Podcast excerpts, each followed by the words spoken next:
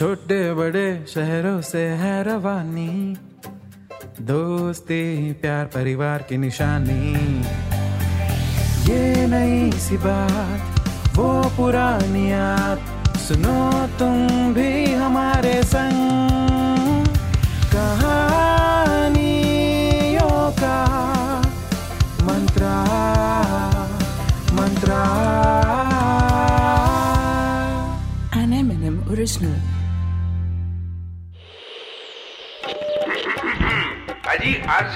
है कि इंटरनेट पर सर्च कर रहे थे इश्क करने के लिए दिल। कमबख्त ब्रॉडबैंड का प्लान इतना महँगा था कि भारी पड़ गया बिजली का बिल। दोस्तों, ये लाइन तो स्कूल में आपने पढ़ी ही होगी कि हर आविष्कार के फ़ायदे और नुकसान दोनों होते हैं। Every invention has its own advantages and disadvantages मगर होशियारपुर में रहने वाला भोला भाला भोला, बचपन से ही ये सोच सोच के परेशान था कि यार इलेक्ट्रिसिटी के इन्वेंशन में आखिर क्या डिसएडवांटेजेस हो सकते हैं? इसमें तो सारे एडवांटेजेस ही एडवांटेजेस है। जैसे phone TV music system fan cooler AC सब कुछ इलेक्ट्रिसिटी से ही तो चलता है।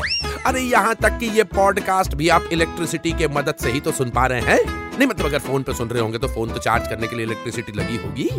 तो फिर इलेक्ट्रिसिटी के इन्वेंशन में डिसएडवांटेज क्या हो सकता है भला? अजी, वो तो जब भोला, बड़ा हुआ तब कहीं जाकर उसे समझ में आया कि बिजली के इन्वेंशन का सबसे बड़ा डिसएडवांटेज है बिजली का बिल। जी हाँ बिजली का बिल जो उसके पापा हर महीने में एक बार भरते तो थे, लेकिन भोला को उसके लिए महीने भर सुनाते थे। लाइट बंद करो, पंखा बंद करो, टीवी बंद करो, एसी बंद करो, अपना मुँह बंद करो। अबे, बिजली का बिल तेरा पप्पा भरेगा? अजी, बिजली का तार छूकर भी ऐसा करंट ना लगे जैसा बिजली का बिल देखकर भोला के पापा को लगता था। इंटरनेट पर अजीब अजीब रिसर्च किया करते थे दिन भर ठंड के मौसम में ठंडे पानी से नहाने के फ़ायदे। ताकि घर में गीजर ना चलाना पड़े और बिजली का बिल कम आए। गर्मी में कैसे एसी हमारे बॉडी को नुकसान पहुंचाती है और बाहर की ताजी हवा कैसे हमारे लिए लाभदायक होती है? ताकि हम गर्मी में एसी ना चलाएँ और बिजली का बिल कम आए। ऐसे अजीब व गरीब रिसर्च वीडियोस के लिंक्स भोला के फैमिली ग्रुप में आए दिन उसके पापा भेजा करते थे। अरे, एक दिन तो हदी हो गई। जैसे ही सुबह भोला ने नहाने के लिए गीजर ऑन किया, उसके पापा बगल वाले कमरे से ज़ोर ज़ोर से गाने लगे। अरे, जाड़ा हो या गर्मी, अरे, ठंडे कूल पानी से नहाना चाहिए। भोला ने भी बाथरूम के अंदर से चिल्लाया, और गाना अगर ना आए तो नहीं गाना चाहिए। तो भाई सीधी सी बात है, बड़ा ही स्ट्रिक्ट सा नियम था भोला के घर, कि जिस भी कमरे से निकलो लाइट और फ़ैन ऑफ़ करके ही निकलो। और इस रूल को भोला बड़ा ही स्ट्रिक्टली फॉलो करता था, क्योंकि उसे डर था कि कभी अगर गलती से पंखा चालू रह गया तो कहीं उसी पंखे से लटका ना दे भोला के पापा उसे। और अगर कभी गलती से लाइट ऑन रह जाए तो अचानक से किसी जीनी की तरह प्रकट हो जाते थे पापा, और लाइट का स्विच ऑफ़ करते हुए पोलाइटली बड़े ही प्यार से पुचकारते हुए कहते थे अबे बिजली का बिल तेरा पप्पा भरेगा? बेचारा भोला भाला भोला हमेशा यही सोचता रहता। अरे हाँ भाई मेरा ही तो पप्पा भरेगा अब पड़ोसी के पप्पा से थोड़ी ना बोल सकते। भाई 18वीं शताब्दी में जब अमेरिकन साइंटिस्ट ने इलेक्ट्रिसिटी की खोज की तब उन्होंने ये तो ना सोचा होगा कि यार एक दिन इस इलेक्ट्रिसिटी की वैल्यू इतनी बढ़ जाएगी। कि कोई बिल हाफ़ करने के नाम पर वोट मांगेगा तो कोई माफ़ करने के नाम पर। अरे तो करना! अरे बिजली का बिल माफ़ करना हम तो बैठे हैं। बैठे हैं कब से? अजी कभी कभी तो लगता है कि भैया जब इलेक्ट्रिसिटी का इन्वेंशन हुआ ही नहीं था तब लाइफ अच्छी थी यार। सूरज उगते ही जग जाया करते थे और ढलते ही सो जाया करते थे। मगर अब तो ना सोने का टाइम का ठिकाना है ना जागने का। गीजर कूलर तो छोड़िए। तो भाई भोला की फैमिली ऐसी थी कि भोला के पापा खुद ऑफ़िस आवर्स खत्म होने के बाद भी दो घंटे एक्स्ट्रा रुकते। नहीं बॉस को इम्प्रेस करने के लिए नहीं, बस इसीलिए क्योंकि ऑफ़िस में सेंट्रलाइज्ड एसी लगा हुआ था।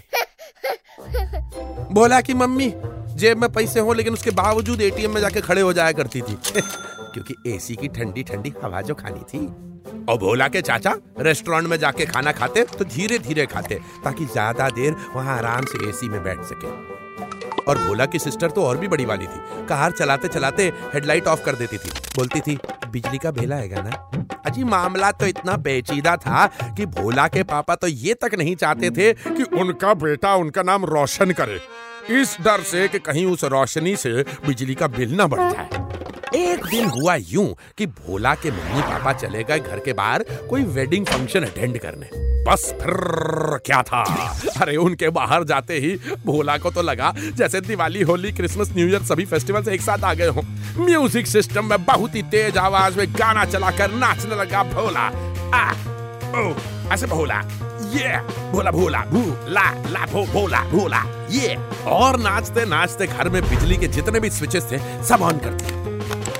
ठंडी का मौसम था, फिर भी पूरे घर के हर कमरे का एसी पंखा चालू कर दिया, स्वेटर और जैकेट पहन के। पूरे घर के हर कोने की सभी light, rope light, night light, study lamp, सब कुछ ऑन कर दिया।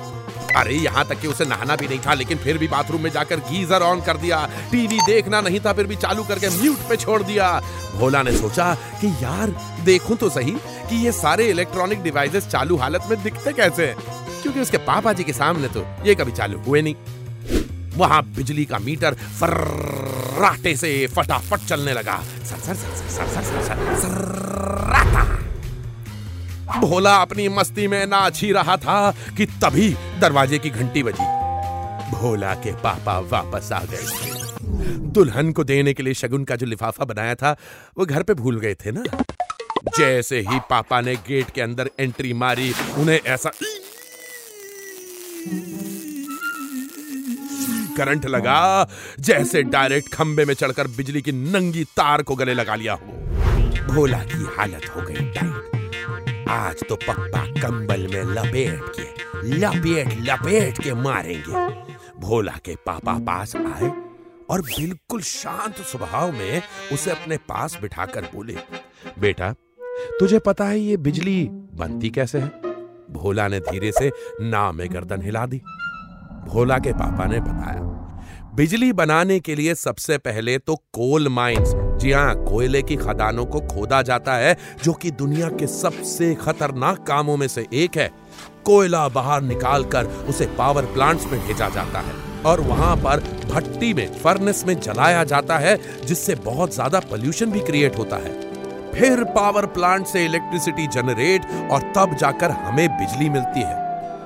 भोला ने भी मासूमियत पे पूछा वही, जो आपके दिमाग में चल रहा होगा, कि पापा, बिजली तो नेचुरल रिसोर्सेज से भी बनाई जाती है ना? Hydro power solar power biomass wind power Bhola के पापा ने वो जवाब दिया, जो भोला और आप दोनों को सुनना चाहिए। उन्होंने कहा हाँ बेटा, लेकिन ये सब बहुत कम होता है। इंडिया में मैक्सिमम इलेक्ट्रिसिटी कोल से ही प्रोड्यूस होती है, और बड़ी ही तेज़ी से ये कोल ये कोयला दुनिया से खत्म हो रहा है।